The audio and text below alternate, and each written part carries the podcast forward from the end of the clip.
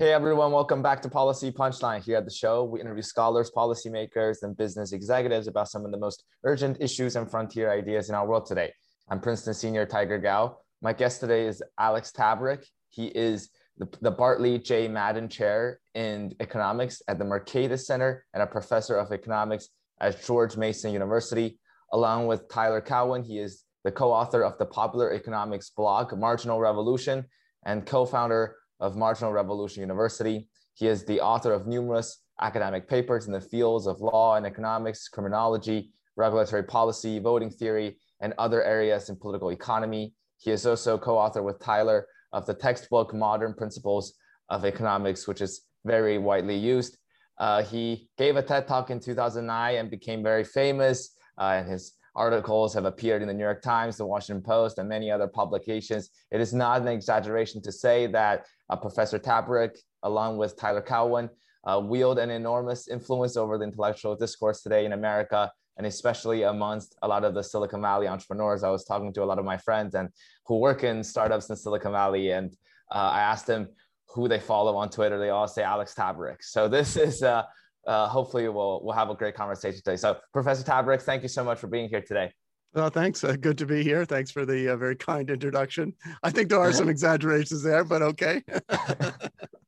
it is actually true. I mean, I, I don't know why, but but you and Tyler Cowen have have such a, a, enormous influence over what Silicon Valley people are, are, thinking these days. It seems that I mean, especially when it comes to uh, issues of techno optimism or or stack tech stagnation, which we should get into in a moment. But perhaps to, just to start us off with, maybe we can um, acquaint our listeners with, with who you are. Who is Alex Tabarrok? What kind of research does he do? W- would you consider yourself a conservative, a free marketeer? Where do you stand on, on the spectrum? um, so, you know, when I'm always ID'd, right, as a libertarian economist, um, I think of myself more as an economist who is also a libertarian. Uh, you know, nobody ever ideas somebody as a middle of the road economist, but middle of the road is also an ideology.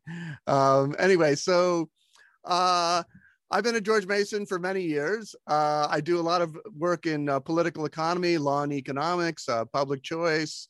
Um, so my work is often quite uh, applied. and I think that's one reason why uh, the blog uh, Marginal Revolution has done so well because we're always talking about how does economics apply to the world.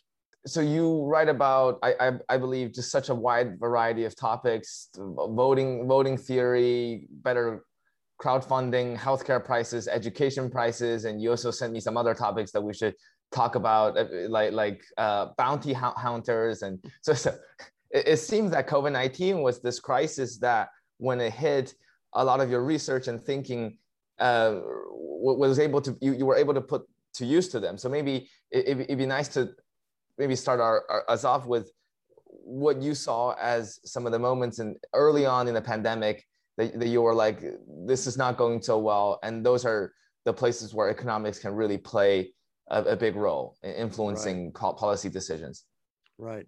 So um, going back even quite a bit earlier, uh, Tyler and I have been quite interested in uh, pandemics and sort of fearful of pandemics for a long time. In fact, in our textbook, um, we talk about a pandemic as a supply shock, you know, long before we actually had pandemics.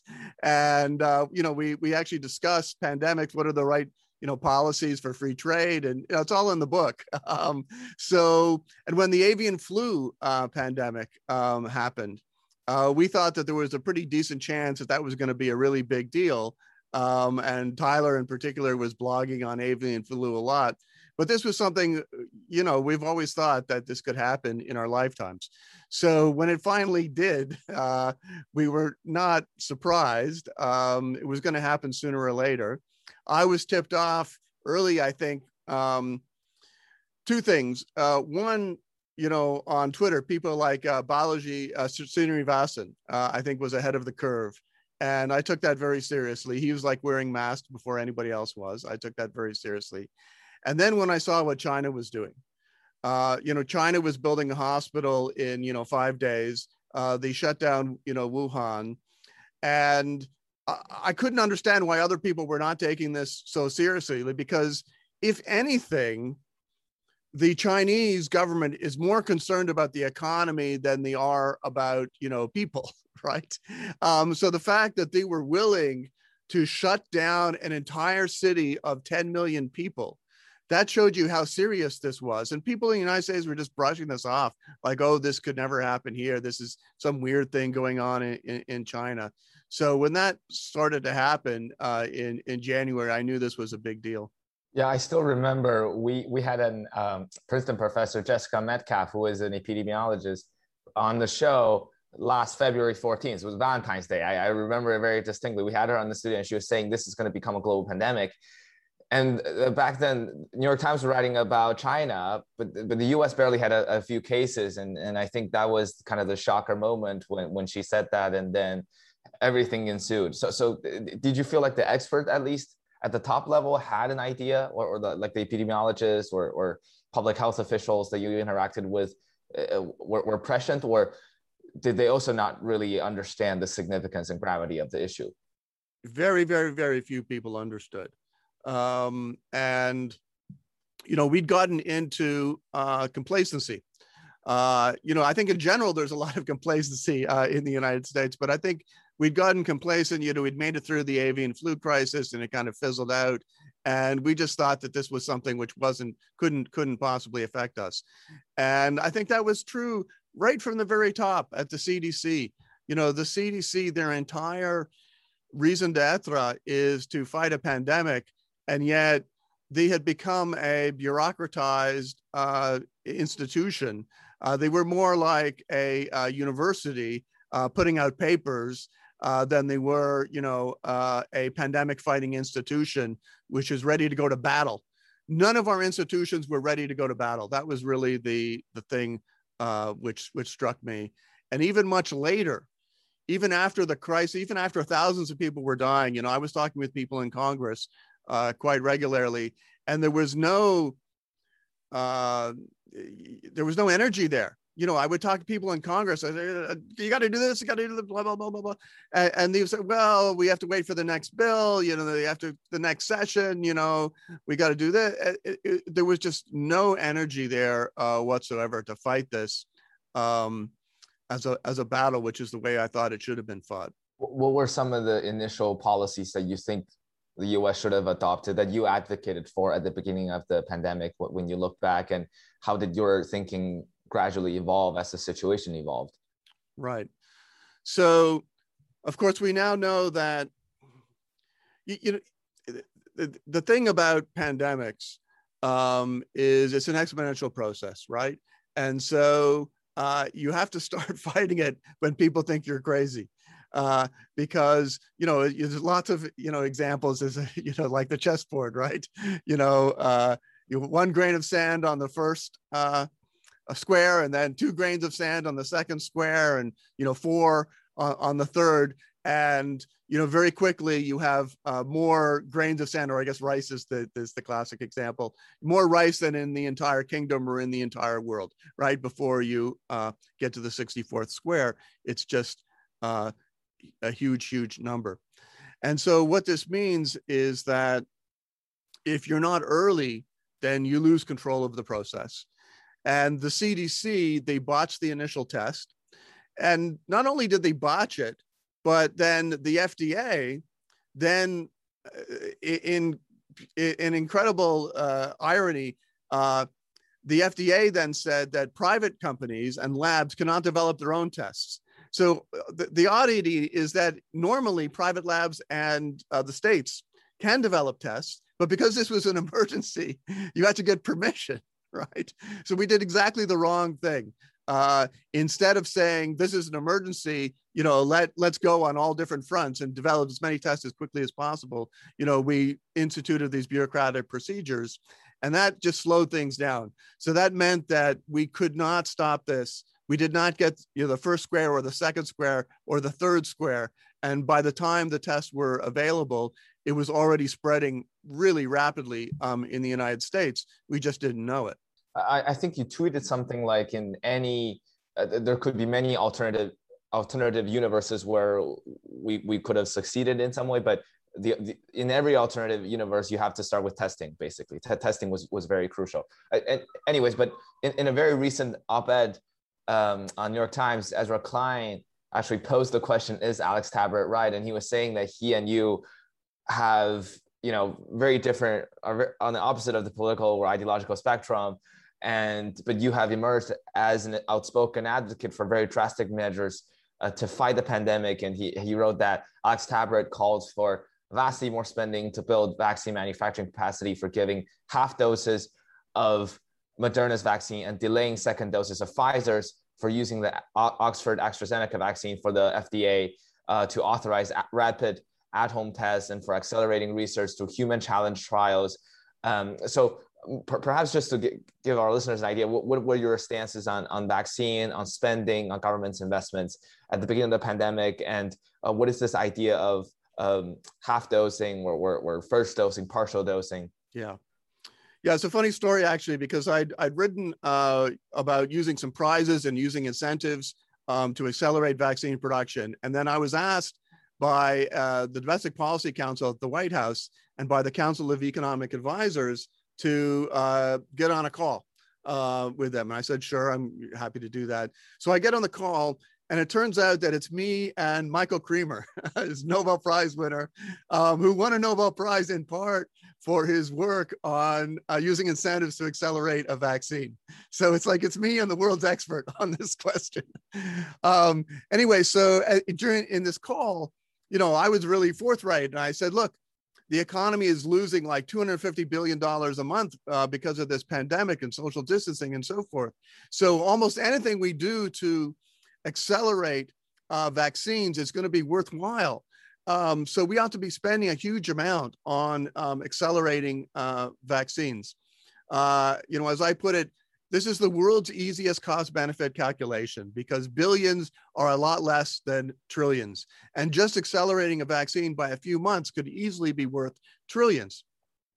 And I talked about human challenge trials. You know, we need to get the human challenge trials, um, which is instead of waiting, you know, with a regular clinical trial, which is what we ended up doing. You have 40,000 people, 20,000 of them get the vaccine, 20,000 of them don't.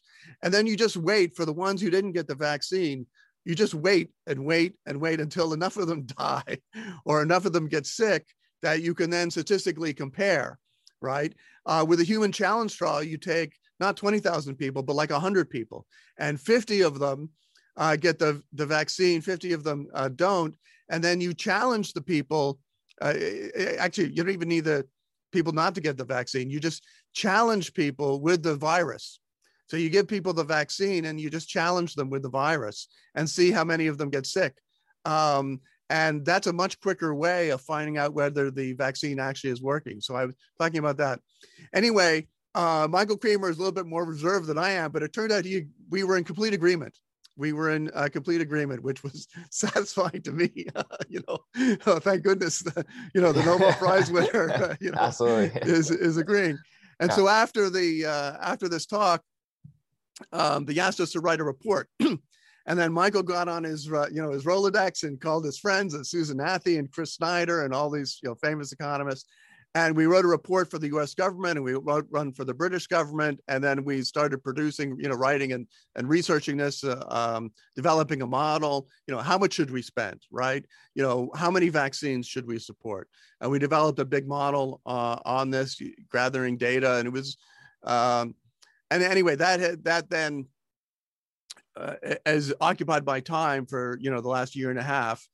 Uh, first doses first. That came because with the initial clinical trials uh, of the Pfizer vaccine, the very first trial, you could see that the vaccine was working from the first dose. Even before people got the second dose, it looked like it was really efficacious. So that suggested to me immediately that if we focus on getting out first doses, you know, we could vaccinate a lot more people much more quickly. You know, the the trials had the first dose coming and then three weeks later the second dose but that three weeks later you know they chose that time not for any sort of scientific reason per se but because that was the shortest amount of time because they wanted to get the clinical trials done and the drug approved you know, which was the right thing to do as, as quickly as possible. So you chose the shortest amount of time possible um, that you expected to see an effect. Um, but given that the first dose was already effective, you know, it, it turned out to be about 80% effective. It made a lot more sense to protect twice as many people at 80% than half as many people at sort of 95%. So I started pushing first doses first. Um, the British then adopted that. Um, then later the Canadians did. And then more lately, uh, the, the whole Kremer team, we, we have a paper which is coming out tomorrow actually on uh, fractional dosing. Um, it looks as well like again what they did in the clinical trials is is these we want to make sure that the that the thing we trial actually works right? You know we don't want to waste a lot of time on uh, running a whole bunch of different trials some of which aren't going to work okay? So let's just go for a large dose. And we're pretty sure that the large dose will work we'll get the drug approved and then we can start giving it out.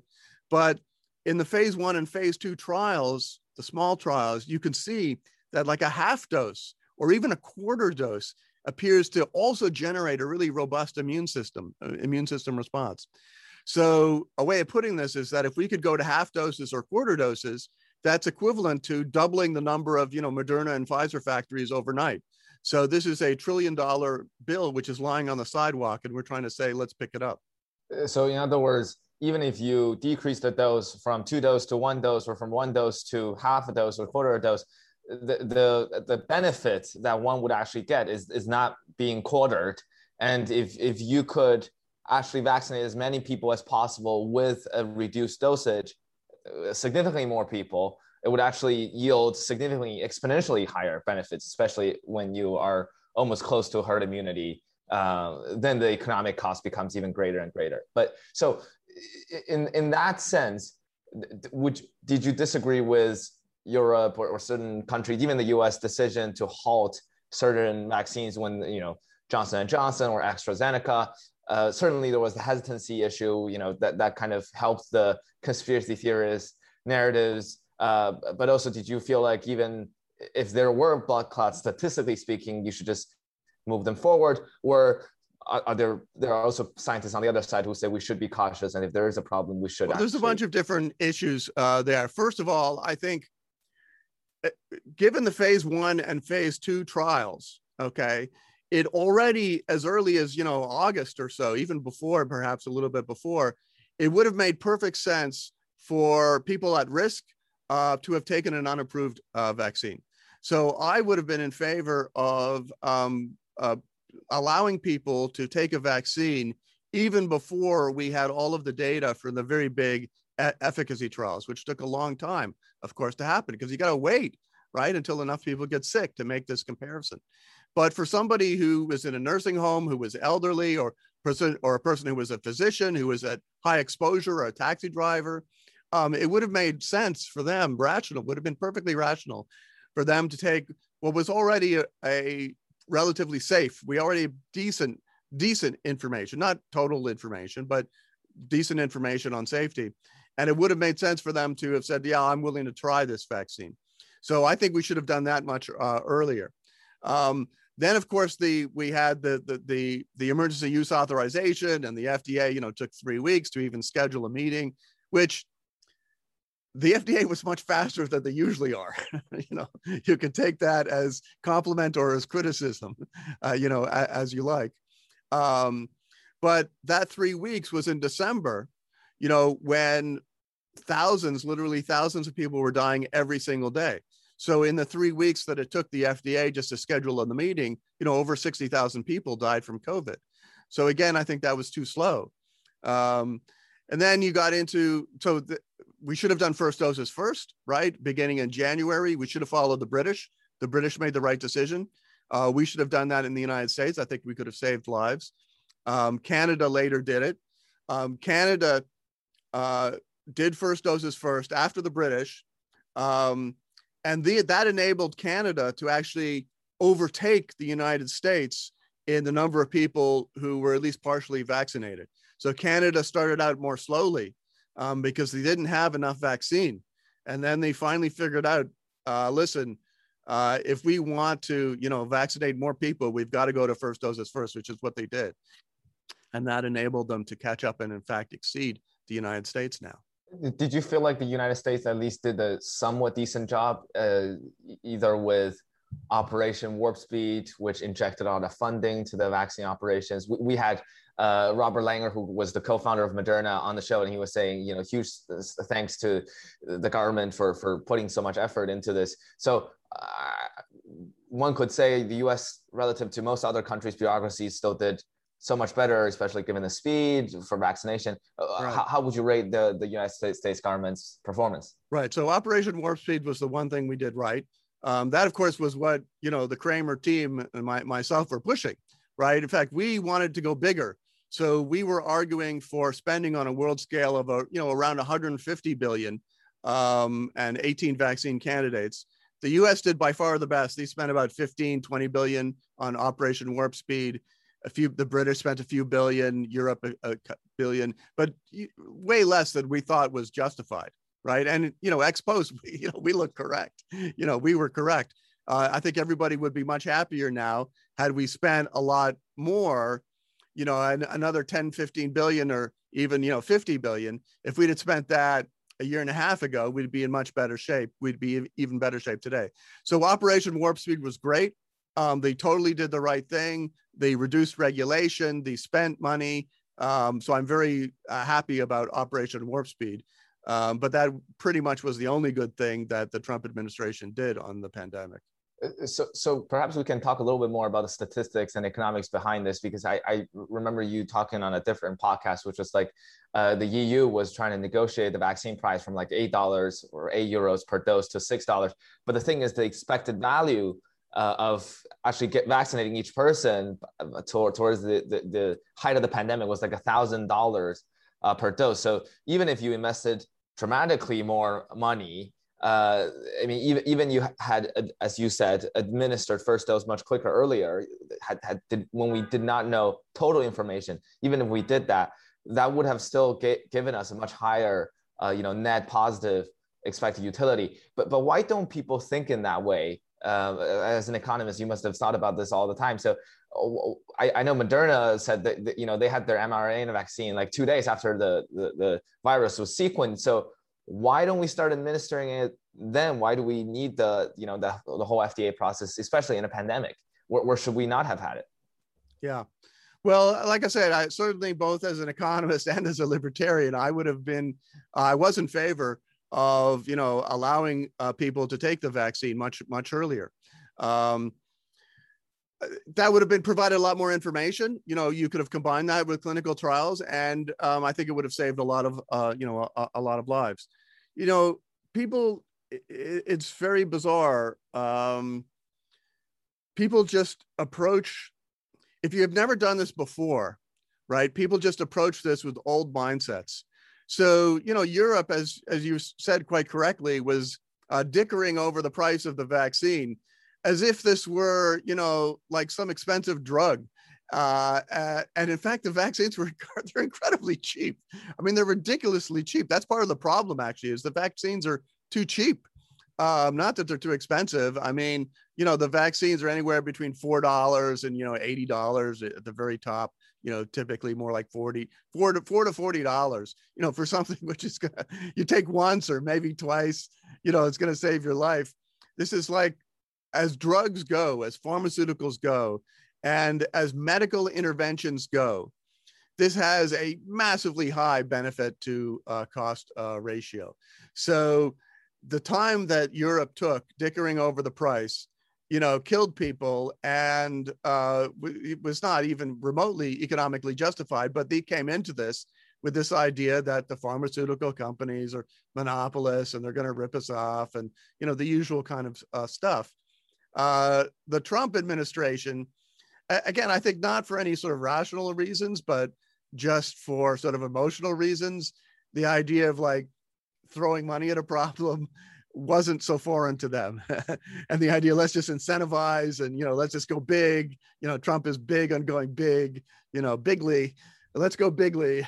Um you know uh and we did yeah. and we did. So and but that was the only that was the only good thing that we did So speaking of the concept of expected value, at the beginning of COVID, uh, a separate set of perhaps more uh, publicly popular uh, set of arguments surrounding this concept of expected value was about whether lockdowns were justified.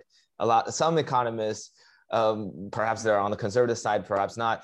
Uh, they have they came out back then and they said if you calculate the expected value of the lockdowns, it's like trillions of dollars, and that means roads don't get repaired, hospitals get shut down, you know, and and so on, such that more people will die eventually in the future. And if you just look at the virus, uh, and people back then was dis- disagreeing about how, how, deadly the virus was, and they were saying it's not that, that deadly, so not that many people will die, and so on. Did you have a stance on that issue back then, especially as a libertarian, uh, whether lockdowns yeah. were justified? I mean, I have mixed feelings, and I didn't put a lot of. Um, uh, so I purposely made a kind of decision that if I was going to have any influence on the trajectory of events, then I wanted to kind of stay away from any social justice warrior kind of stuff. Like in in general, I've been I've been staying off Twitter or I've been focusing my Twitter, you know, on substantive stuff and not trying to, you know, take a position on the OK sign or something like that.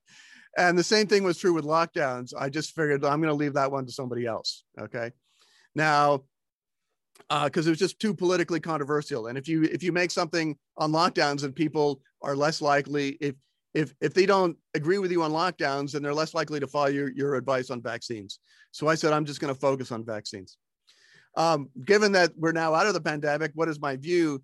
Um, you know, I think the lockdowns. The interesting thing about lockdowns is, is there really was two times um, when they could have really high benefits. Um, and unfortunately, both of these times are very difficult to do. One was at the very beginning, okay? Because if you can shut down the virus early and stop that exponential process, then you can have a huge, huge uh, impact. And that's what the South Koreans, uh, you know, did. Australia. Uh, right. Yeah. It, it, it, exactly. Um, the trouble, the difficulty with doing that, of course, is that people think you're crazy because you're shutting down the entire country when there's like cases. you know a few yeah. three a few cases yeah, yeah. It, exactly um, so it's politically very difficult um, to do the second time lockdowns i think would have been useful was in the real run up in uh, christmas uh, thanksgiving and christmas and that's when you know 3000 people a day were dying and that was our second wave and it was very very uh, deadly um, but people by then were tired, you know, and they wanted to go home. They wanted to have Thanksgiving. They wanted to have Christmas. Yeah. Um, so again, it would have been politically very difficult to do it at that time, but that is the time when it could have saved a lot of lives. So, so in other words, you would look at lockdowns also in a cost benefit way, uh, in, in terms of, I mean, in hindsight, but at the moment, it seemed that making the decision was very difficult. I mean, it, it just seemed that there was the political consensus that just ushered in globally that said we need to lock down, but there were people like the Great Barrington Project and so on that were just saying that this was uh, uh, not feasible. So I, I, guess back then, if you were in the position back back in March, well, how how would you have reasons through these kind of cost benefit analyses? Yeah, I mean, I think in March I would have done it, um, and but the the the lockdown can work if it's early and you know uh, sharp and and quick and, and you and you you you know knock the virus out you stop the transmission you know you you get testing right? So the idea of the lockdown is just to give you a little bit of a break so that you can get testing and identify the hotspots and things like that. And of course we never followed up with testing. So we never got ahead of the virus and because of that then the lockdown just fades away in terms of uh, importance. Um, it just doesn't do you know if you don't if you don't catch it early then eh, you, you know you can't really prevent this thing from from uh, uh, spreading. It's very very uh, difficult. So these long lockdowns i think don't work very well. It's interesting by the way that people have the, entirely the wrong idea on the sort of the the history of these things because historically up until very, very recently, the epidemiologists have been against lockdowns. The epidemiologists have been the ones who said lockdowns don't work, right? And uh, it's really only in the past 10 years or so um, uh, with Richard Hatchett and a few others, you know, writing about this, that there's been some trend among the epidemiologists to think that it might work. But the Great Barrington people, you know, they got, uh, uh you know, I was not in favor of Great Barrington, but they were reflecting the consensus actually of the epidemiological community, you know, certainly up until very recently, and maybe even, you know, uh, uh, uh, you know, up until you know, just slightly before the crisis, right? So they weren't crazy. You know, they weren't crazy. That's what a lot of people thought. That was the consensus view, right? And that has only changed very recently. Um, Ezra Klein also wrote in his article that your current agenda is to finish vaccinating Americans and do everything in our power to accelerate vaccination around the rest of the world. And I, I think one statistic was saying that more than 75% of, of all vaccines have been administered in just 10 countries, like mostly the, the America, Western Europe, uh, the, the, more developed countries. Uh, and, and it's India. a little bit right misleading now. because I, I think China has, you know, administered done very well. billions, not billion, yeah, well, hundreds of millions, excuse me, hundreds of millions yes. of, of, of, doses, even though as a proportion of their population, they're still not uh, caught up to the United States. Um, but uh, as a proportion of the world, China has vaccinated a lot of people. So, what would be your next step plans? Would you Yeah. mind telling us a little bit more about this? Yeah. Sure. So, um, so yeah, I, I this the we wrote a paper in Science, the the, the Kremer team, um, you know, saying that it's not too late to do more. Okay, and you know the it's still a case of trillions versus billions. Uh, the faster you can do things, the better. Right, a vaccine which is available today is worth a lot more than one which is available six months from now. Um, but still the uh, cost benefit calculation is that the benefits far exceed the costs. So we should still be investing more in producing more vaccines. Um, and uh, I'm of course all in favor of now that the United States has been vaccinated in in creating a plan to vaccinate the entire world. Um, fractional doses, I think, is going to be a you know key part of that, um, because as I said, if we could do a half dose, and maybe even you might say, well, let's do uh, a full first first dose and do uh, a, a half dose for the second dose, right? You know, a lot of people find, not everyone by any means, but a lot of people find that the second dose uh, is a real doozy, right? Second dose looks too big. Um, so even if you did like a half dose for the second dose, that still gives you like a 25% increase in the Moderna and Pfizer vaccines, right? Uh, which is a big deal. Like, how else could we, you know, name anything else where tomorrow we can increase the supply by 25%? That's huge.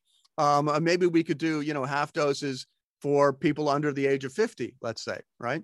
So I, I think the there is quite a bit of good information from the phase one and phase two trials that the correlates of immunity that you see in the uh, immune system that you measure for half doses are very, very good. They look almost as good as for uh, full doses.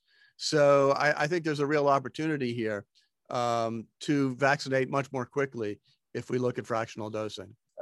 I guess just to look back at, at the entire pandemic response, you initially said that CDC didn't do t- too good of a job. Uh, Dr. Fauci is repeatedly been put on the spotlight again, again, and recently there's a whole Fauci email thing going on that we don't have to go to the politics of it, but uh, when you actually look at the the responses where the scientific arguments made by someone like Fauci, uh, or let's just say Fauci himself, did you feel like he did an adequate job? I mean, initially, I mean, people kept playing that 10 second footage of him going on 60 minutes saying masks don't work, even though I think the, the arguments were a little bit more nuanced in it. But even if you look into the nuanced arguments, did you feel like he was wrong or he is wrong or? I don't think he's been a great communicator, to be frank. Um, you know, I think in communication, you really, A, you need to tell the truth.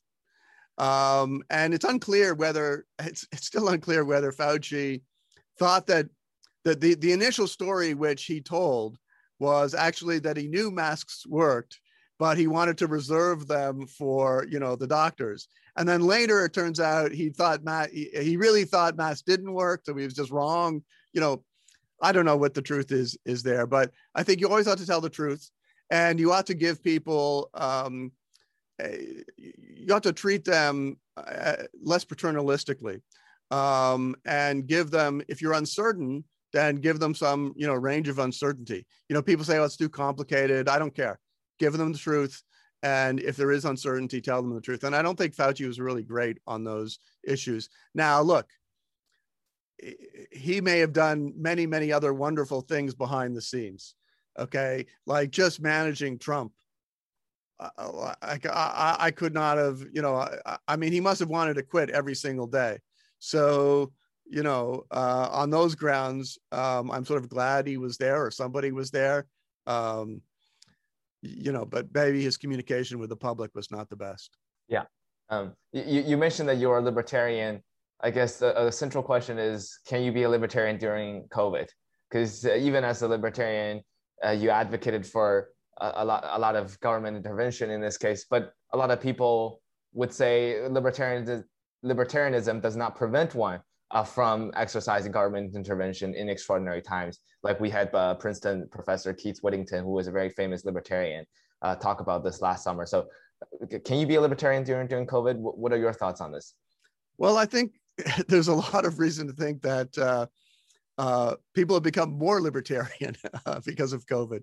Um, because certainly, uh, look, the government has failed on so many grounds. You know, I mean, 600,000 people dead. That's a huge, huge failure. Uh, the, the government failed on testing. You know, the, the FDA uh, delayed, uh, you know, rapid antigen tests. the FDA delayed vaccines. Um, so, I think a lot of people have, have, have realized, you know, you can't count on the government in an emergency. Um, they're just not going to be there for you, and they, they may make many, many, many uh, mistakes. So, uh, so I think there's lots of reasons to become more libertarian. Uh, one of the interesting things to me, you know, for many years I've been a critic of the FDA. I've said, you know, the uh, people who die because of FDA delay in approving new drugs and devices they end up being buried in an invisible graveyard. Well, one thing about COVID is for a lot of people, for the very first time, they're able to see the invisible graveyard. They're able to see the cost of FDA uh, delay.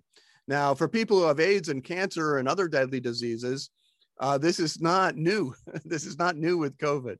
Um, so I, I think uh, what I'm hoping is that one silver lining is that people will be more um, respectful or more be more uh, cognizant of the invisible uh, graveyard. Now, having said all of that, yes, of course, it's also true that the pandemic illustrates government can be very useful, right? Um, and Operation Warp Speed is an example of that. I think Operation Warp Speed uh, is probably the highest uh, benefit to cost ratio uh, of government spending, you know, maybe since like the Manhattan Project and you know World War II.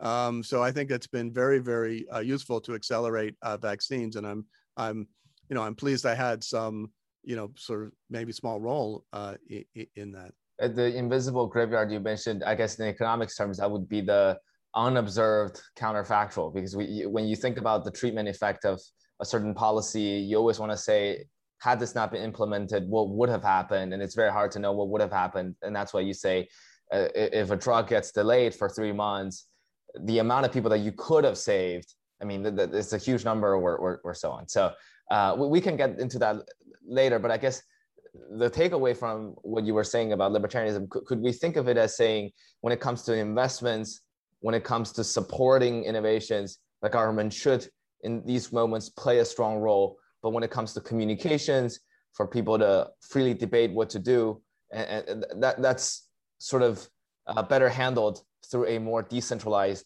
mechanism and, and not just a paternalistic top-down approach because government could be making mistakes. Yeah, I mean, on, on the first point, I, I would say that ideally what you want is for government to channel self-interest towards the social good right so the invisible hand that's exactly what the invisible hand does right the invisible hand is the ways in which the market channels self-interest uh, towards the social good. That's what I mean by the invisible hand. Now, the invisible hand works uh, under a lot of circumstances, but not all, not all. So when the invisible hand is not enough, then you want the visible hand. But the key is to make the visible hand work with the market, not against the market. And that's the sense in which Operation Warp Speed, I think, was a good idea because it worked with the market. It lifted, got rid of regulations, it speed, it sped things up. It gave the uh, more support. Uh, you know, where the social returns were really high, much higher than the private returns, it added to those returns, right? So the problem is that the vaccine manufacturers were not making enough money, right? The problem is that the vaccine manufacturers only capture a small share of the total benefits of producing vaccines. So you want the government, the visible hand, to amplify the incentives there, not to work against the incentives, which is often what government is trying to do, but to amplify the incentives. And that's where I think uh, the visible hand could be most useful. So just a few questions ago, you, you were uh, talking about you and Michael Kremer uh, briefing the, the White House team, and you were saying that you guys overall agreed with each other, but there were some, some differences that, that you may have in, in the thinking. So maybe that, that this is a good way to highlight uh, some of the, the unique ways you approach problems. What were the differences? Did you feel like your solutions often involved more conservative free market principles or something that is more uh, technologically uh, involved? Uh, what were the differences? No, well, so with Michael Kremer, the differences were just on style and not on substance. I mean, he has a let's let's face it, he has a, a more of a reputation to protect. Uh, I'm more willing to go out on the ledge. So, uh, if anything, so I, I, would say my role on you know the accelerating we we called it the accelerating health technologies team, and uh, really, I mean, it's been an incredible privilege of my life to uh, work with uh, a number of these top top economists like Susan Athey and Michael Kremer and a bunch of these young guys. You know, Brandon Tan and uh, uh, Witold Wicek uh, is a, uh, a statistician we worked with, and uh, Camilo Castillo, young economist, brilliant, brilliant people. Right, these are people on the top top of their game, and uh, my role, if if there was a you know specialization, was to be the tip of the sphere in terms of the public, and like how do we message things and what direction should we be going, right? So um, I was kind of uh, uh, you know pushing on all of these uh, uh, grounds and sort of was willing to take a public uh, position and um, push. It was good for me to have the models in the background, right? uh, to know that I was standing on some relatively secure foundations. And because of that, I felt more confident in uh, pushing first doses first and pushing fractional dosing, you know, in, in pushing going quickly and, you know, getting approval sooner and th- things of that, that nature. So you mentioned something like vaccine lottery. I, I don't know if this was something that you had in mind early on, but I, I guess when um, people hear these terms, you know, like using a lottery system to incentivize people, they associate that with a with a type of thinking that, that Silicon Valley entrepreneurs or, or a certain type of thinkers often think about that you don't hear from government bureaucracies, from traditional mainstream academic economists even. So would you say that the, there is a distinct a difference between uh, some, some of the more uh, new ways of thinking and, and old ways of thinking? Yeah, so uh, I mean, you'd mentioned that sort of Tyler and I have sort of had some influence among Silicon Valley types. And I think one thing uh, with respect to this crisis is that people in Silicon Valley, they're used to acting fast, right? They understand something going viral, right? You know, um, and you know, so my colleague uh, Tyler Cowen, you know, he raised like $65 million for a fast grants uh, program. He and Patrick Collison, who is the CEO of Stripe, uh, together, they raised $65 million and continuing uh, from people like Elon Musk and others, and um, to support fast grants. Now, here, fast grants were uh, grants given out to scientists uh, to support funding on uh, COVID. Now, here's the amazing thing. Fast grants raised the money and dispersed the money before the NIH gave out a single grant. Okay, mean, that's incredible, right? And there were top scientists, like Nobel Prize winning scientists, who could not get money from the NIH, but got money from, you know, Tyler Cowen and Patrick Collison from the FAST grants, right? And some of that money, without that early, quick funding, that research might never have been done. That research might never have been done, right? So, I mean, that kind of, to me, is astounding at given the state of the emergency that we were in, the NIH was still requiring, you know, multi-page, you know, peer-reviewed, you know, uh, proposals and documents and going through all the usual procedures. You know, they just prove themselves incapable of responding in a crisis. Uh, perhaps this is a great segue to, to talk about your connection with, with the Silicon Valley. Uh, there was this profile that did on you that, that titled uh, Can Philosopher Alex Tabarrok Bridge the Wonks and Burning Man? It was saying how these days libertarianism itself isn't as fringe as it once was. Indeed, even though Rand Paul's poll numbers are sinking, the, the moment he heralded in modern American politics hasn't uh, had its uh, a death knell run. Uh, the ideas championed by the anti-governmentalists are increasingly standard everywhere from medical marijuana to gay marriage debates to Silicon Valley's radical deregulationist philosophy. Tabarrok's role is to bridge the world of the wonks and the Burning Man swords alike, uh, and, and so on. And, and uh, it, it, really, I, I, do get the tangible feeling that a lot of people in Silicon Valley follow you and, and look up to you as, as a voice that could bridge uh, the policy thinking in, in DC area, like, but, but also the, the Californian way of thinking. I guess how, how did you and Tyler Cowen became so influential in this process? Maybe through Marginal Revolution, maybe through your other activities, but uh, why, why did you feel like uh, your economic ideas and, and, theories appeal so much to, to the Silicon Valley types? Um, so uh, Marginal Revolution has been, you know, posting something every single day since like 2003. So it helps just to keep going. Uh, one, you know, that may be part of it. Uh, uh perhaps um, we should also, I, I, forgot to ask you about the genesis of Marginal Revolution. Maybe we can even start there. Yeah.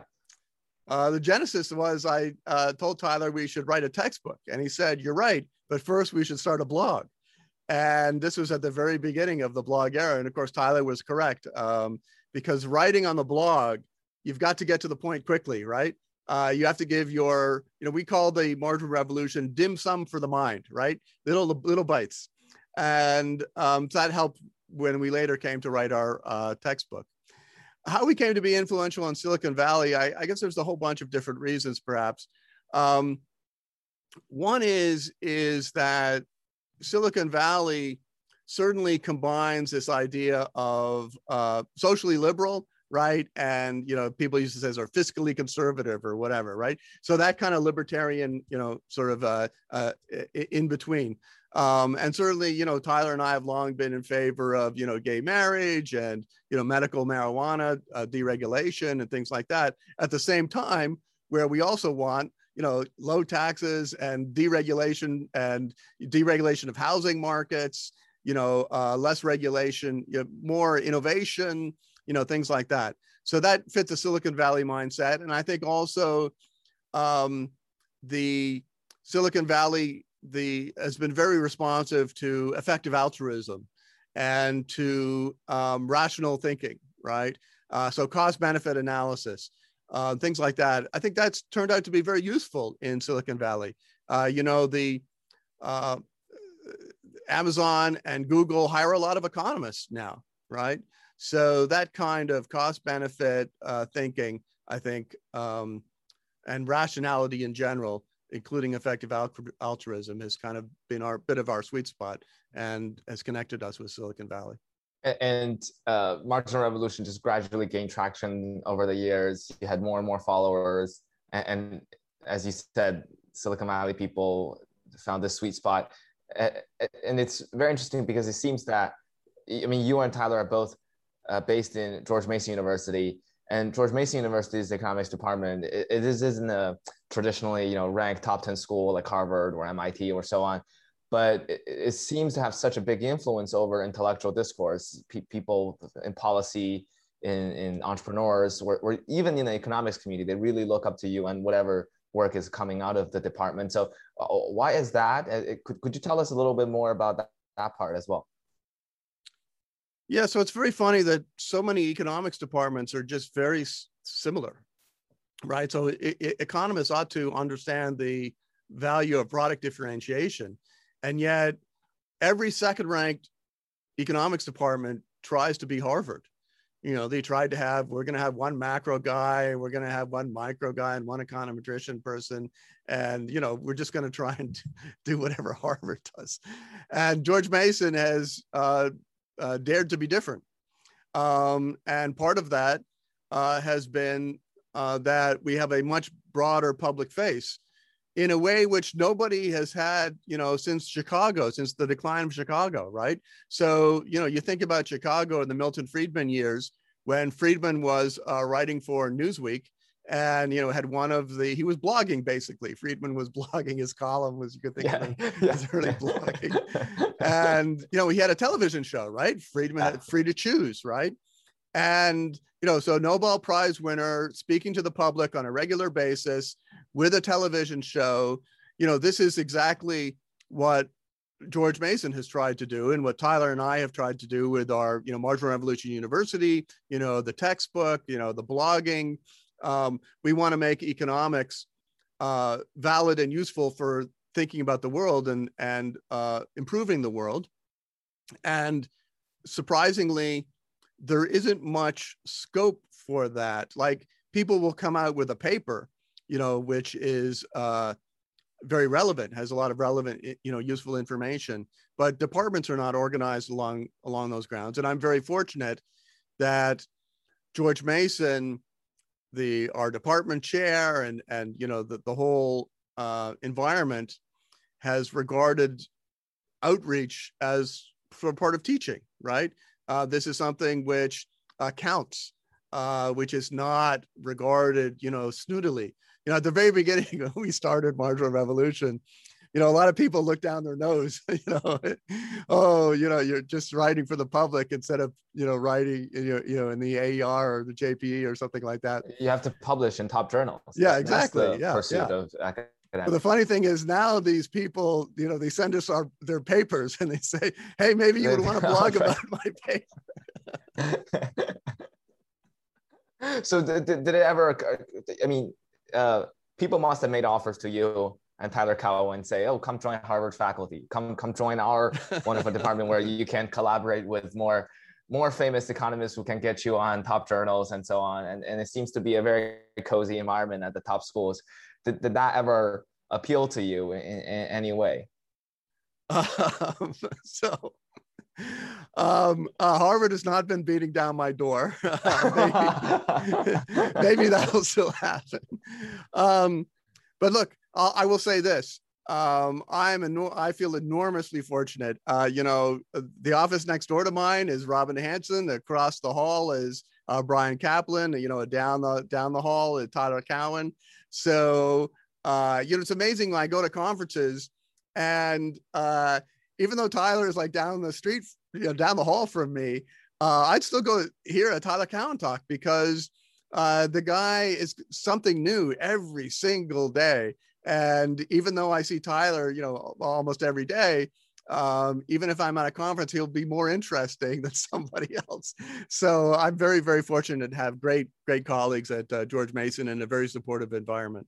Uh, from uh, as an academic, do you feel like economics academia is moving towards a more open uh, direction, like what George Mason is doing, or perhaps more closed? Because I mean, I, I am an econom, I'm in the Princeton's economics department as an undergraduate, and I was thinking about applying for PhD programs. And my, my professor was telling me, oh, Tiger, yeah, before you do that, you should do two years of what they call as pre-doc, pre-doctoral fellowship. You go work for a very famous professor in MIT or Harvard for two years, they write you a very great recommendation letter. And then you also make some connections, you get more familiarized with the research. Uh, so it's two years of pre-doc, six years of PhD, two years of postdoc, wherever. Uh, uh, so you can really hit the ground running as an assistant professor when you're 35 or something. Uh, but, but it seems that people are, I mean, also these people are very, very good when they came out of those pre-doc programs after they worked, their statistics, their math. Uh, so, so do you think the, the economics profession has on one hand become more specialized and, and better because the competition is fiercer, but on the other end, less open to uh, other outsiders or, or, quirky people who don't have that kind of pedigree to, to enter. Um, yeah. Um, I mean, I think you're right. Now that the the career profile which you just indicated, I think is becoming a dominant profile for the people at the very at the very top. Um, and yeah, some of these people some of whom I've been working with on this accelerating, you know, health technologies team, some of our, you know, graduate assistants and undergraduates, they are absolutely brilliant, you know, brilliant people, right? Um, it's kind of amazing to think. And I think this is a reflection of inequality um, uh, in society as, as, as well as in the economics departments, right? The, the, the, the, it's become more of a winner take all market right? And um, the uh, returns to being at the very top have gotten really, really high, um, uh, even higher, you know, than the increase in the average uh, return. Especially when you think about a lot of what the top guys are doing, like you know, Raj Chetty is the classic example, but Acemoglu is another example. Is they're not writing papers by themselves anymore; they're running research teams, right? It's a and huge lab. It's a huge lab exactly. Yeah, exactly. And they are, you know, pumping out papers like a, you know, a production process, right? And so the skills which you need uh, are quite different. Uh, you've got to manage, yeah, manage these entire entire teams. Now, having said that, you know, is there is there still room? Like I like I like I say, you know, I've managed to crawl my way to the middle, right? um, so there you know I, I, did not have that pedigree did not have that um, uh, path. I've done okay. And um, i think there is still you can have a great career and not be um, necessarily you know hitting that you know aer jpe you know every couple of years. Um, it's still a it's a great profession and being a professor is a great job. I mean now you you have to enjoy it. So if you're going to do that um, you know the two years of the research you know undergraduate thing and then you know your your phd you better enjoy the process along the way right? Uh, you better get some returns from it along the way because otherwise it's just going to be too hard. You know it's just going to be you know too much of a grind. Um, but being a professor is a fantastic job. Like i have no boss right? It's an incredible. Uh, i get to choose my own time. Like when i'm in the office when i'm not in the office. I mean it's astounding how much freedom we have as professors. I mean you know, uh, you, you may have to cut this part because we don't want the regular we don't, we don't want the regular public to know right? But like what other yeah. job okay this is shh, shh, this is the secret what other job do they tell you oh every seven years or so we'll pay you to take a break. We'll call it a sabbatical and go somewhere and you know learn something else or take a break and you know and we're going to pay you to do that right? To take a break from your job every seven years just to refresh your patterns. It's astounding. It's astounding. Uh, so if you can get there, it's a very, very good job to have. So Professor Tabarrok, uh, I, I, know we're, we're on this uh, topic of economics for, for a while, but w- one last question from me. So uh, let, let's say there's some student like me uh, at my age uh, who listen to this interview, they read your blog, they, they read Tyler Cowen, they say, these people are so cool. they don't care about the traditional boundaries and constraints of, of uh, uh, the tyranny of the big journals or so on. They, they want to just make impactful, good research. Uh, but but it seems that for these kids to, to be able to get to your position, it seems very hard because they can um, go to a even a top PhD program. Maybe they end up at a state school as an assistant professor because I mean nowadays there's no guarantee that you can ever get into MIT, even though you could be a top student. Uh, so so they start as a professor there do you still think they can st- still build up as the kind of influence over intellectual discourse for policy like you have because it does seem that academia or, or economics is also a winner take all kind of sphere where the, the GMU, George Mason people like you and Tyler Cowen have a great influence over intellectual discourse. But I don't know any other second year school professors who, who do have this kind of uh, influence and, and, and, pedigree. So it, it, seems that there's only you and Tyler Cowen, or you have all the top journal editors. Like, is is that true, or how should we break free from that? Well, look, you can still have a great career at a state school and uh, do lots of fun things, and you know, publish you know important research. It's a different model than you know. You don't have to be you know Tyler Cowen or Alex Tabarrok in order to have fun uh, in the profession. And you know, one thing which the the profession rewards specialization uh, more than it rewards, you know, this broad perspective that sort of Tyler and I might might have. Um, but even when you specialize, you will find that one day, you know, I don't know when it, it might not be this year, it might not be next year, it might not be for 10 years, but one day you will find yourself to be the world's expert on the question which the world wants answered right now. okay, right?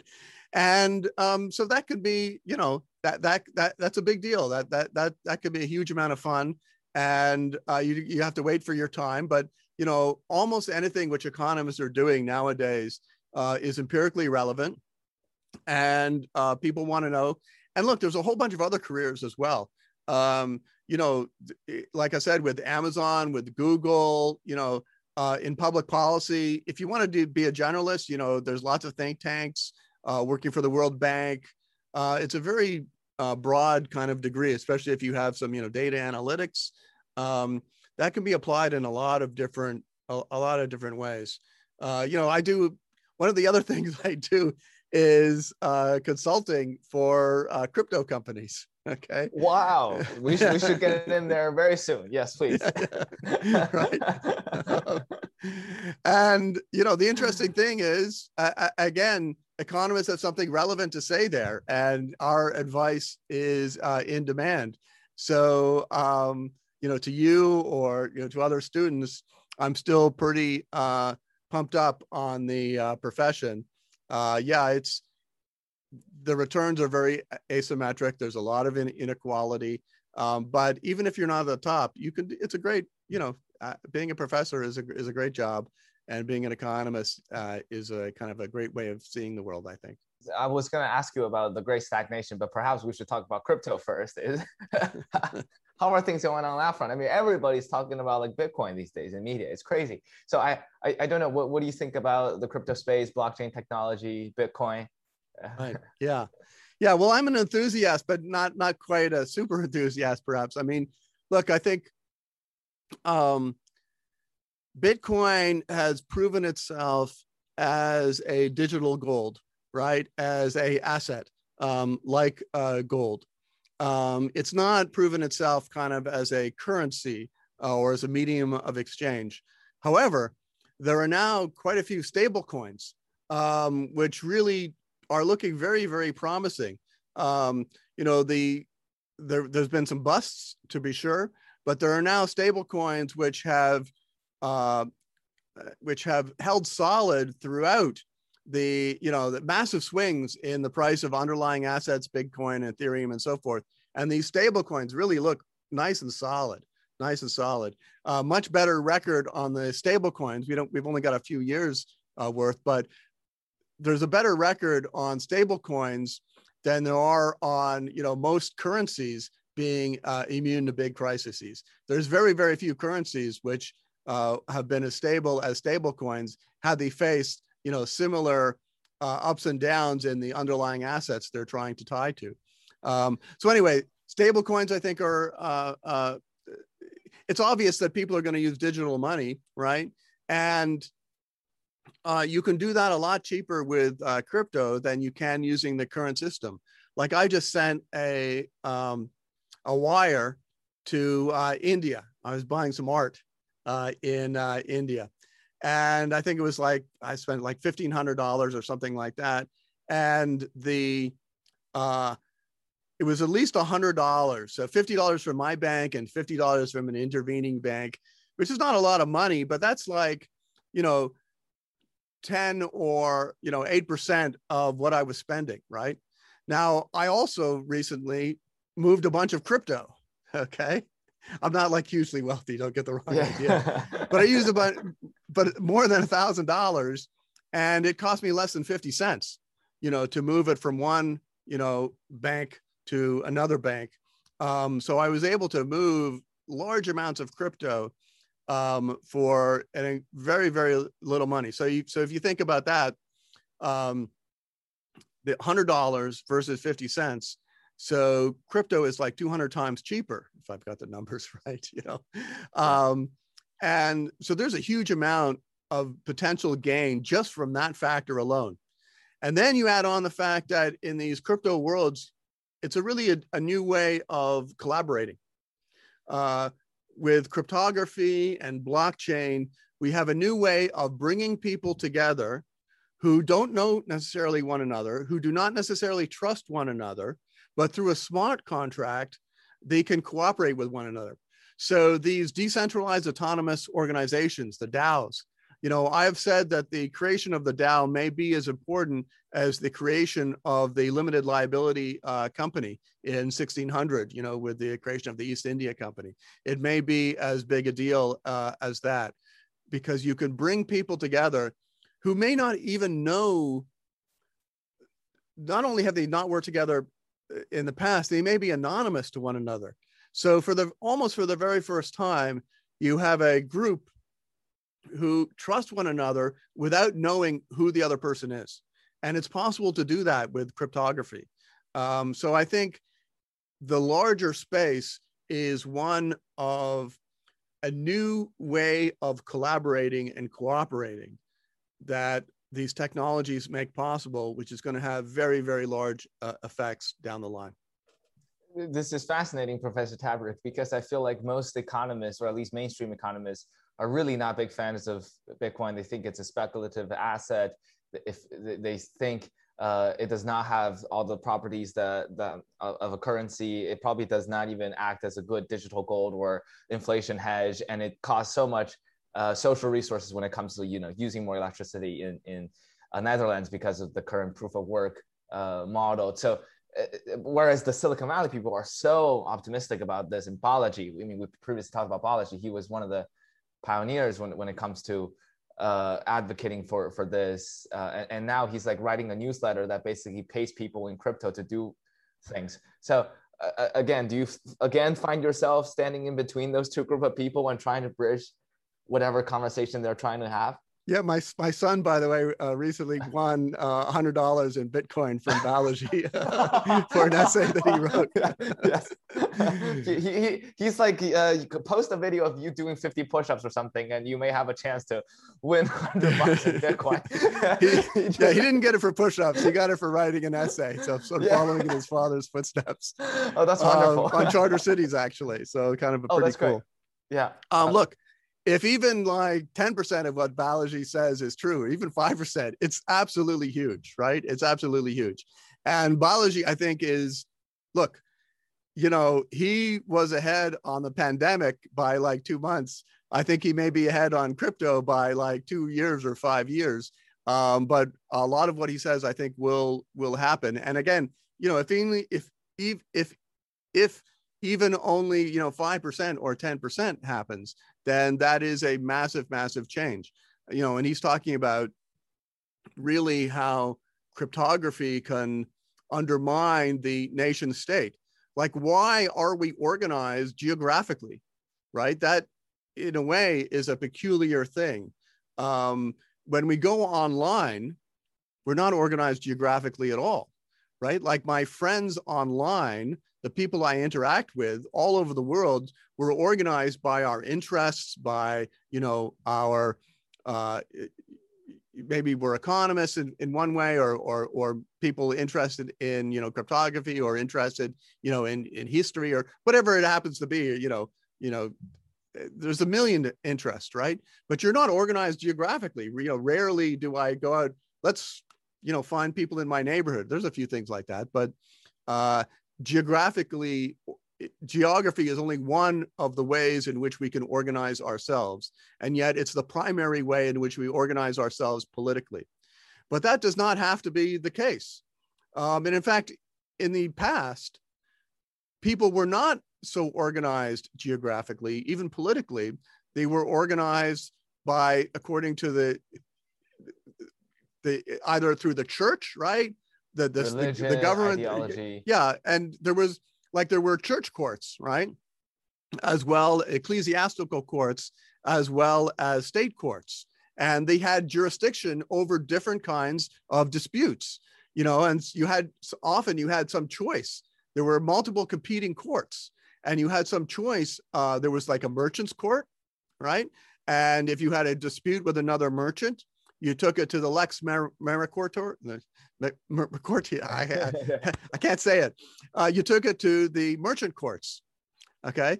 And if you had a, you know, a dispute involving morals or something like that, you went to the church courts. And if you had a dispute involving something else, you went to the state courts. And these courts had overlapping jurisdictions and, you know, the competing uh, jurisdictions. Anyway, so we may be coming to something more like that, where we uh, organize ourselves um, cryptographically and by interest. And like, like think about even work. Like, what does the minimum wage mean? Okay, when I hire people in Indonesia on Fiverr, like it doesn't yeah. make sense anymore, right? Yeah. The minimum wage is totally a geographic thing. Like, how can it right. possibly make sense if, and which is something I do, by the way, like for my PowerPoints, I outsource them to a team in uh, Indonesia who you know jazzes them up and you know puts in some animations and stuff like that. Productivity gains potentially. Yeah, yeah, and and so you know if you're hiring people from other countries, what on earth does a minimum wage mean? It doesn't mean anything, right? Um, and so we may have to change our entire perspective and may become much more normal to think about uh, our political connections as being online rather than as being uh, offline geographic. It does seem that um, this way of thinking of blockchain technology, I mean, we, we can, first of all, separate out the Bitcoin prices swings. I mean, setting aside all that, just looking at the technology and the political vision itself of what blockchain technology could do. Uh, do, do you think it's a it's a very optimistic way of a techno optimistic way of thinking. Even for example, something like Charter City, we had Mark Lutter on the show, who was a, a George Mason graduate and and uh, um, the director of the Charter City Institute, and and he was telling us uh, charter cities are essentially those you know free ports, free trade ports, but uh, with their even own legal jurisdictions, and so you can even try different laws and voting systems in, in these cities. So it's fascinating, but we haven't really had too many actual applications of charter city, maybe perhaps because of limitations uh, of political governance systems, especially emerging markets. Uh, a lot of the times, the, the, human nature just seems to hold back a lot of these innovations. And it also seems to be the case for a blockchain technology, where uh, a lot of political theorists have written how, if, if you look into the, the dynamic between those who own the the, the DAO, the, the DAO, uh, and, and those who do, do not, and, and so on. It, it, still seems that the same questions, the same political questions come back again and again. Uh, it's an old question. Uh, so, so that's the first part I would, I would like, like to ask you, Professor Tabarrok, which is, uh, it seems that the, the techno-optimistic part of me, I have a hard time to, to, to overcome that when I look at the, the history, when I look at politics, when I look at the tendencies of, of human again and again. Yeah, um, I'm not sure it's optimistic. Um, but it happens whether it's going to be optimistic or pessimistic. Right? Change is, is happening, especially on in this ground. And this is a, a pure case. It's interesting how the themes we we've been talking about come up again and again and again. Uh, and this is another case of exponential degree growing process, right? Uh, if something happens in blockchain, in cryptography, or something like that, then what will happen is nothing nothing, nothing, nothing, and then suddenly everything will change, right? It is one of these exponential processes, the online processes, right? I mean, think about Facebook, Google, um, Twitter. These are some of the fastest adoption technologies which we have ever had, right? Facebook goes from, you know, being Harvard dorm, just a few people in our lifetimes, right? Uh, swapping you know information in the harvard dorm to now there's 2 billion people 2 billion billion not million billion 2 billion people on facebook. And that has happened incredibly incredibly quickly. And the ramifications I, are uh, still being worked out. There's still we have by no means uh, adopted to all of these uh, rapid uh, changes. And the same thing is true with uh, crypto it's going to be nothing. It's going to be nothing. It's going to be nothing. And then suddenly you'll be working for a, a DAO and you'll wonder, how did this, how, how did this happen? Like, uh, I'm not going to work for a DAO.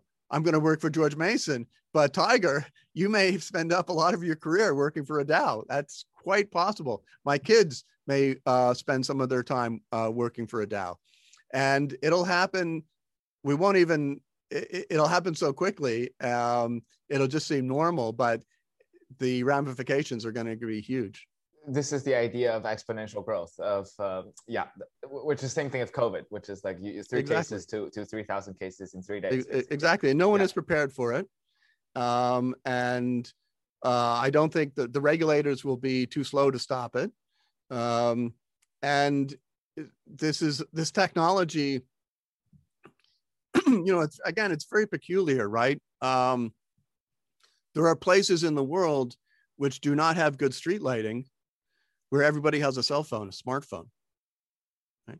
So there are places in the world where a technology which was developed, you know, by Thomas Edison in, you know, 1898 or whatever it was, about that time, they still have not, they're still not using that technology. They don't have a sewage system, you know, which, you know, London had, you know, in 1850, right? Uh, so some of these technologies, particularly those requiring coordinated action, requiring government they take a very, very long time to be distributed around the world. And yet the cell phone, smartphone technology is everywhere, is everywhere. I mean, I remember a few years ago, uh, I was uh, in a car in a highway in Rajasthan, India, and I was able to tweet from the moving car. Right, that was, that was unbelievable. You know, and the first time I was able to like send an email from a plane thirty thousand feet in the sky. Um, so these technologies now are everywhere, and when if you have a smartphone, which again, let's remember that a smartphone is more powerful than a Cray supercomputer of a few years ago you have a smartphone, you now have access to the entire world's knowledge, and you have access to blockchain, and you have access to cryptography, and you have access to a lot of um, job opportunities and work and a whole superstructure space, right? You know, um, uh, that that is huge, and this is this technology has just grown faster than anything we've ever seen before. You mentioned India. My my friends in India were telling me how India essentially skipped credit cards they just leaped into fin- fintech, financial technology. I mean, everybody yeah. pays their phone, whatever. So, so yeah. Uh, so there is this idea of, of techno technology innovations could could could jump a lot of hurdles that the, they, they do not progress in the stage that we think America has experienced or, or so on. Uh, absolutely. Uh, so, so I guess one last pushback I may I may have on on this idea is that a lot of people the current criticism is that if you actually look into the the space of innovation or the actual applications of blockchain technology is mostly for for payments you know uniswap or a lot of those decentralized and decentralized exchanges so it's it's it seems that's why a lot of people were saying what are you saying how blockchain structure could could you know give us new uh, political sovereignties whatever when when everything is just basically exchanges yeah.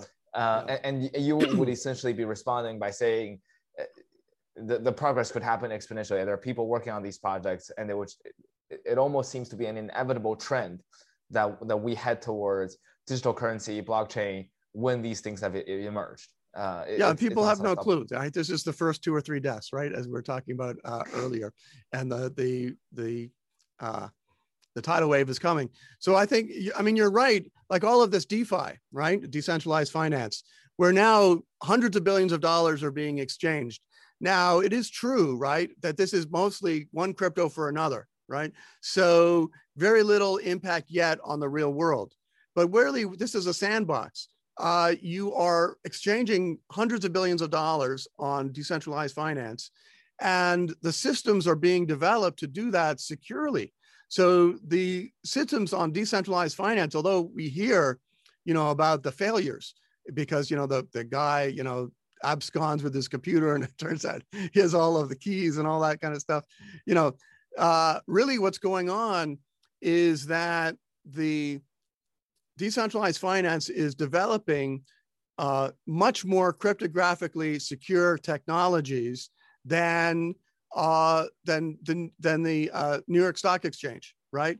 Um, the New York Stock Exchange, the technologies there are nowhere near as secure that's okay because they're so much slower and there's so much more room for human you know involvement and let's fix this and something like that. Um, but the new york stock exchange every single stock exchange in the world is now vulnerable to crypto. Uh, all you need to do is to tokenize you know a stock and the advantages of doing it on crypto are absolutely immense. Like it was very peculiar to my kids uh, they wanted to when they you know GameStop they wanted to you know uh, have some fun you know uh, taking a short on GameStop. And very peculiar for them to realize that the markets are closed?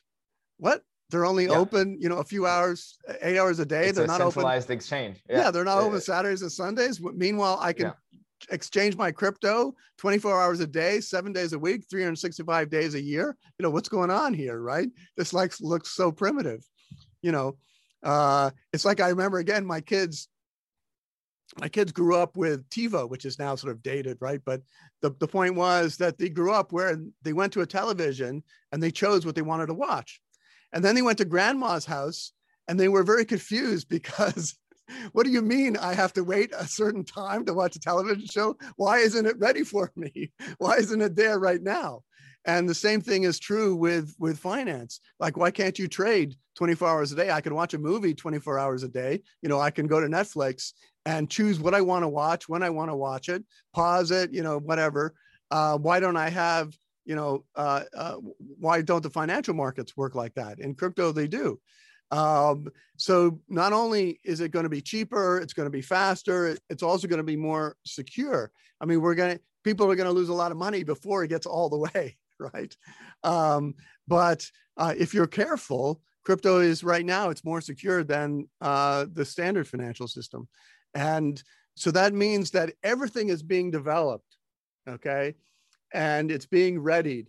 And then suddenly we're going to see stocks put onto crypto, tokenized, and it's going to explode.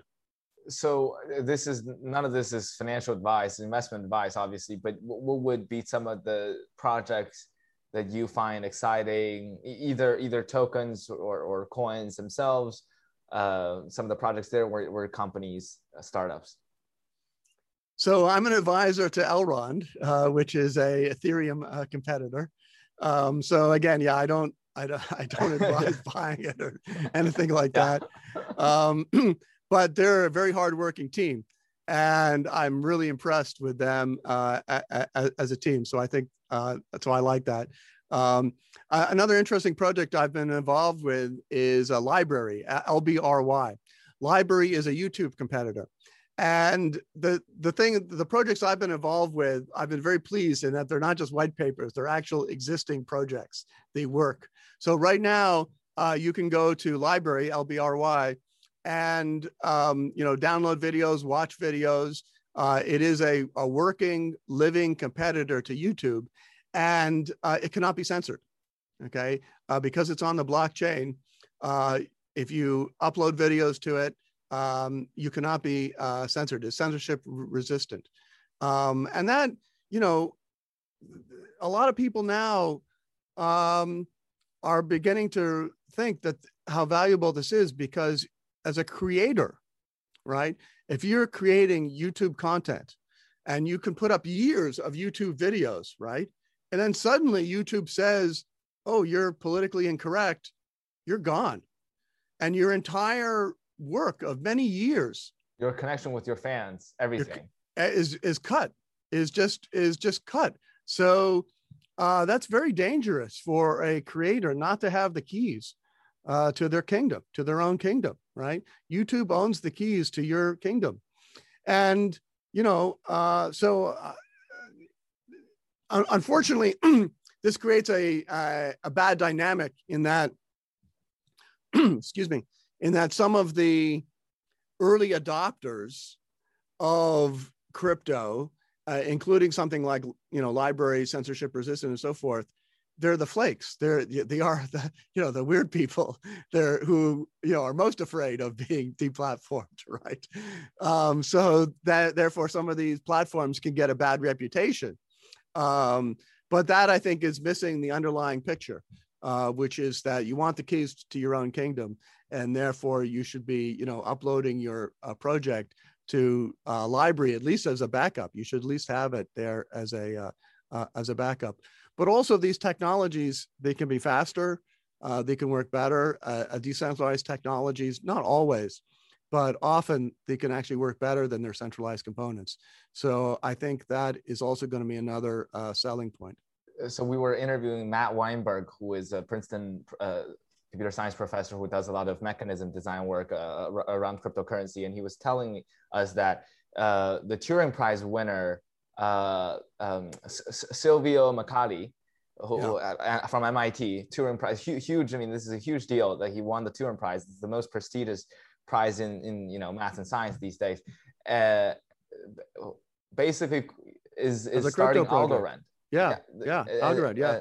Correct. So uh, Correct. yeah, so Professor Tabarrok, will you be the be the next? I mean, the, basically the the giant in economics that is that is uh, departing from academia. Well, you know, yeah, I mean, uh, Hal Varian, right? You know, wrote a famous textbook and then became Google's yeah. chief economist and got very, very rich. So, uh, so I'm hoping to be uh, Elrond's uh, chief economist, or you know, there's some other projects which I can't actually tell you about, which are very exciting. But wow, wow, I can't tell you about them yet. Um, but, you know, keep keep tuned. There's some very exciting projects coming down the line, uh, which I'm a, a, a, part of. And no, you're absolutely right. Like I've also worked with um, Tim Roughgarden, who's another winner of yes. um yes. uh He's a Columbia, you know, I think. Yeah, exa- exactly. Uh, and uh, I, am not sure if it's the Turing, maybe it's, a, I think he was the Turing Prize winner um, for algorithmic uh, game theory. Um, if it wasn't the, I might have gotten confused. It might have been. It, it might be some other prestigious. Yeah, it's a very prestigious prize in, in computer science. Uh, uh, David Shor, the uh, uh, you know um, quantum uh, computation guy, also got one of these prizes. anyway, so I, I think I take your point very seriously in that top computer scientists, um, as you've mentioned, they are all interested in these technologies. Uh, they don't think it's a waste of time. So that does tell you something. Uh, Professor Tabarrok, we are nearing the end of our, our interview. I don't want to take too much more of your time, but I suppose uh, in conversation with Tyler, which is a very famous podcast that Professor Cowen hosts, he always has these quick fire questions that, that don't seem to be uh, entirely related per se. So maybe we can we can do some of those uh, quick questions at, at the at the end. Uh, maybe the first one I would say is uh, you, you emailed me about this idea dominant assurance contract. So maybe we can start there. Well, what are those? So this is an idea mechanism which I created a number of years ago, recently tested successfully in the lab. It's like Kickstarter. Um, on Kickstarter, you give money until uh, a threshold uh, is reached and your money isn't taken from you until you reach the threshold or to put it slightly differently you get all your money back if not enough is collected to reach the threshold to produce the public good. We add to that refund bonuses which is that if you don't reach the threshold then you get a, a bonus you get paid. And the amazing thing about this is a very very simple idea and yet it solves in many ways the public good problem. It solves a big chunk of the public good problem. Because now if I think that you're not going to contribute, then I want to contribute in order to get the refund bonus. And same thing for you. And so that this means that we always want to contribute. And the only equilibria in the refund bonus game is ones in which the public good is uh, actually uh, produced. So it's quite a simple mechanism, but has some quite remarkable properties. What about the idea of uh, bounty hunters? That you emailed me about. Bounty hunters, I love the bounty hunters. Um, so I wrote a paper on them, a statistical paper comparing them to the police. They're more effective than the uh, police in getting their man. And um, I actually got to know some of these bounty hunters, and I actually went bounty hunting once in Baltimore. So that was my attempt to be like Steve Levitt. Wow. Steve Levitt takes his uh, students uh, out with the police, and I went bounty hunting. Uh, but that's a story for another day. so uh, unemployment rate in the coming months, uh, up or down? Down. Down. Down. Uh, inf- inflation in the co- in the coming months, uh, up or down? Up. Stimulus was too big, but it's okay. But it's going up. Uh, do you worry about the persistent inflation problem, or do you think the Federal Reserve has it contained? I've learned that the world is more challenging and surprising than than I could expect. Um, so I don't I don't know. I don't know. Um, I anything anything could happen. I, I, I think I'm not like worried about it. Okay, but um, you know my priors are are pretty diffuse on a lot of different questions now. Uh, did you get an invite to be at the Miami Bitcoin conference this past June? And, and and if not, would you be open to attending one day? Yeah, I did get an invite. Um, I didn't. I didn't go. Uh, maybe I should have. I guess I should have, but yeah, it it conflicted with some other things. What, what do you think of the Bitcoin community or the Bitcoin maximalists? Uh, a lot of people say it's almost like a cult. yeah, yeah. I mean, yeah. Uh, I'm not a Bitcoin maximalist, um, uh, so I guess I'm I'm not quite a member of the cult. But I like this. I, I overall, I think. Look, um, it's like uh, electricity. Um, it's like these, it's a general purpose technology. These uh, blockchains and cryptography is a general purpose technology.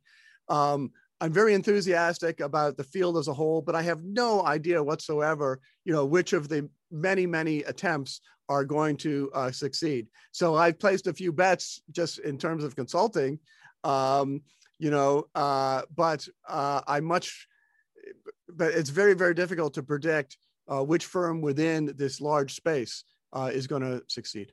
Uh, what are your thoughts on charter cities? I'd like to live one one. uh, I think we we do too little experimentation. Um, so yeah, I, I, like to see a lot more experimentation with uh, governance. So um, charter cities, governance in the um, in, in uh, hyperspace and you know uh, in, in the you know computer space uh, I think is very interesting. Like there's a lot more room for experimentation. We're spending so much of our time uh, online, um, moving from world to world online. It's online has become as satisfies most of the conditions of the Tiebout model for the economists uh, in the crowd. So thinking about the T, the applying the Tiebout applying the Tiebout model to the online worlds I think is very useful. Uh, if the United States government had given all the vaccines to Amazon, do you think the vaccines would have been distributed much quickly with the prime two day shipping or whatever, that, that we would get vaccinated faster? Uh, I'm not sure. It's a little bit more complicated than that. um, you know, I have argued in favor of investing more in um, nasal vaccines and in oral pill uh, uh, vaccines um, because people are afraid of needles, and the needles mean you need the kind of a medical system distribution. While if we had a pill or you had a, a you know, you squeeze it up your nose, uh, that would uh, help with distribution a lot. So I do think there's still room there to improve the technology to help us with distribution. If you had full dictatorial power over the country and had to appoint a council of people of whom you would pass that power to, whether it's one, two, five, 10, 20 people, who would those people be? I'm not sure I want dictatorial power, but uh, I'll, I'll say this. You know, in the pandemic, um, you know, you know, Trump put together, you know, a pandemic response team, you know, with like Ivanka was on the team. You know, it's totally ridiculous. He never did anything, right? Um, uh, uh, absurd. Uh, but if I had put together my pandemic response team, um, Emily Oster, uh, um, Zeynep uh, Tufekci, I'm probably saying her name wrong, um, uh, Paul Romer, Michael Mina, uh, maybe myself. Uh, there was a opportunity there. Richard Hatchett. Uh, there's not. There was. There were people who understood the crisis. They, generally speaking were not at the top of the uh, power, uh, you know, hierarchy. But there were people out there who understood the crisis and who were addressing it with data and uh, technology and who were really thinking about this hard. So we could have done much better than we did. Um, and had we had a team such as I just suggested, I, I, you know, humbly, modestly, whatever, you know, arrogantly, you know, I think we could have done better. If you had, can press the button right now and end social media, including, I don't know, TikTok or, or Facebook or whatever, would you do that? No, I just don't know. I mean, I like I I, I wouldn't. I, I would have no clue whether that would be on net beneficial or um, uh, negative. So I let people make their own uh, choices. I do think this. Look, so here's a here's a negative. This is my own kind of pet theory. Uh, um, you know, the rise of Hitler and things like that, right? I think that was not coincidentally also the rise of new technologies like the movie theater, like movies, film. Um, like now to us, when you look at Hitler, he seems like kind of a joke, right?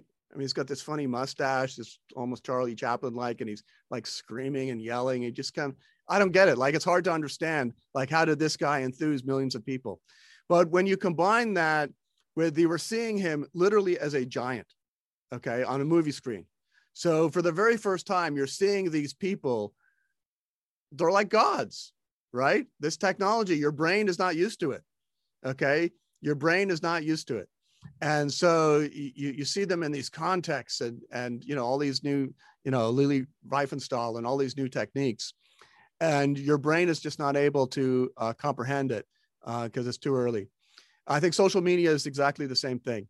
Um, so i do think there's lots of dangers to social media uh, particularly like i think like uh, the one good thing about the communist government in china is that they have been authoritarian but they haven't been populist. So I worry about a populist authoritarian in China who takes advantage of social media. The new, the next generation, the younger generation of leadership who uh, take advantage of social media and take advantage of sort of a naive population, naive in the sense of not having experience with social media. You know, like my kids are much more experienced with social media than, you know, even I am, right? So, you know, they were born in it and all that. And I think their brains are better attuned to be more skeptical, right? And to kind of be able to navigate these worlds. Um, so I think it does take time. And unfortunately, the technology is happening more quickly than our brains are adapting. But I hope we will get through uh, this period uh, and make it through on the other end okay. What would be your underrated and overrated? Uh, Professor Cowen always asks that question to his guests? Uh, like in general of anything? Yeah. yeah, I'll, I'll say Tyler Cowen is still underrated, which is amazing because he's rated very highly. But uh, when you watch these conversations with Tyler, and he asks these questions of the economists, you know, and very, you know, detailed questions and, you know, insightful questions. Uh, and that's one thing. Okay, he's an economist. You understand that. And then he asked the poets, and he asked them all of these incredible questions. I don't even understand all the questions, right? And then he asks, you know, the epidemiologists and the psychologists and all of these guys, the historians. And Tyler has an answer to every single question that he asks. And, you know, so uh, he, he is still underrated he is still underrated. The depths of his knowledge, which is still growing all of the time. Like he did a video, a, a, a podcast, and uh, a lot of the podcast was discussion of um, uh, uh, Jamaican uh, reggae. And like it turns out, he's like an expert on reggae music. you know? and I've known him for you know 30 years, and I didn't know that he knew as much about reggae music as he actually does, right? So I'm continually, I have not been able to plumb those uh, depths, and he's learning more every day. So I'm very, very uh, fortunate uh, to have Tyler as a colleague and as a friend. He's a very remarkable person. Anything that you think is overrated? I mean, that's uh, honestly too broad of a question, I guess, for for to, to be answered even. Overrated. I mean, most things are overrated. okay, that sounds great.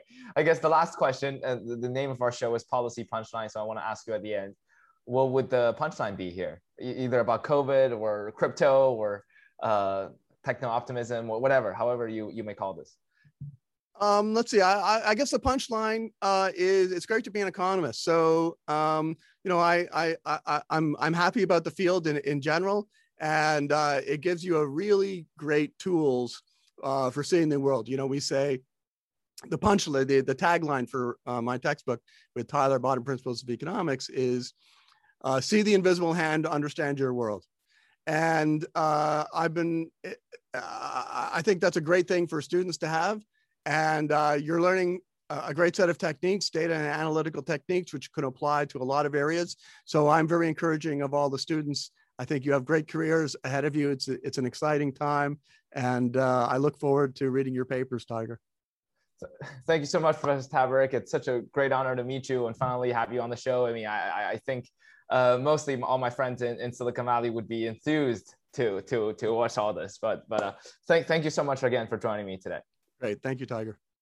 Well, this concludes this episode of Policy Punchline. That was with Alex Tabarrok. He's a professor of economics at George Mason University. Also, just a wonderful public intellectual who has played a very pivotal role at the beginning of the pandemic, helping with the policy responses. And also, uh, going forward, uh, I, we really encourage you to follow his Twitter at a Tabarrok uh, on, on, on Twitter, but also his various other works and writings on marginal revolution, which is uh, the famous economics blog that he and Tyler Cowen has started. Uh, it would also be great for you to listen to Tyler Cowen's podcast, Conversations with Tyler. Uh, as Professor Tabarrok has mentioned, it's a, a, has a wide variety of conversations from economics to poetry to literature to other uh, fields uh, as well. So thank you so much for listening today. Uh, please follow us on YouTube, iTunes, Spotify. Uh, thank you so much for listening. We'll see you next time.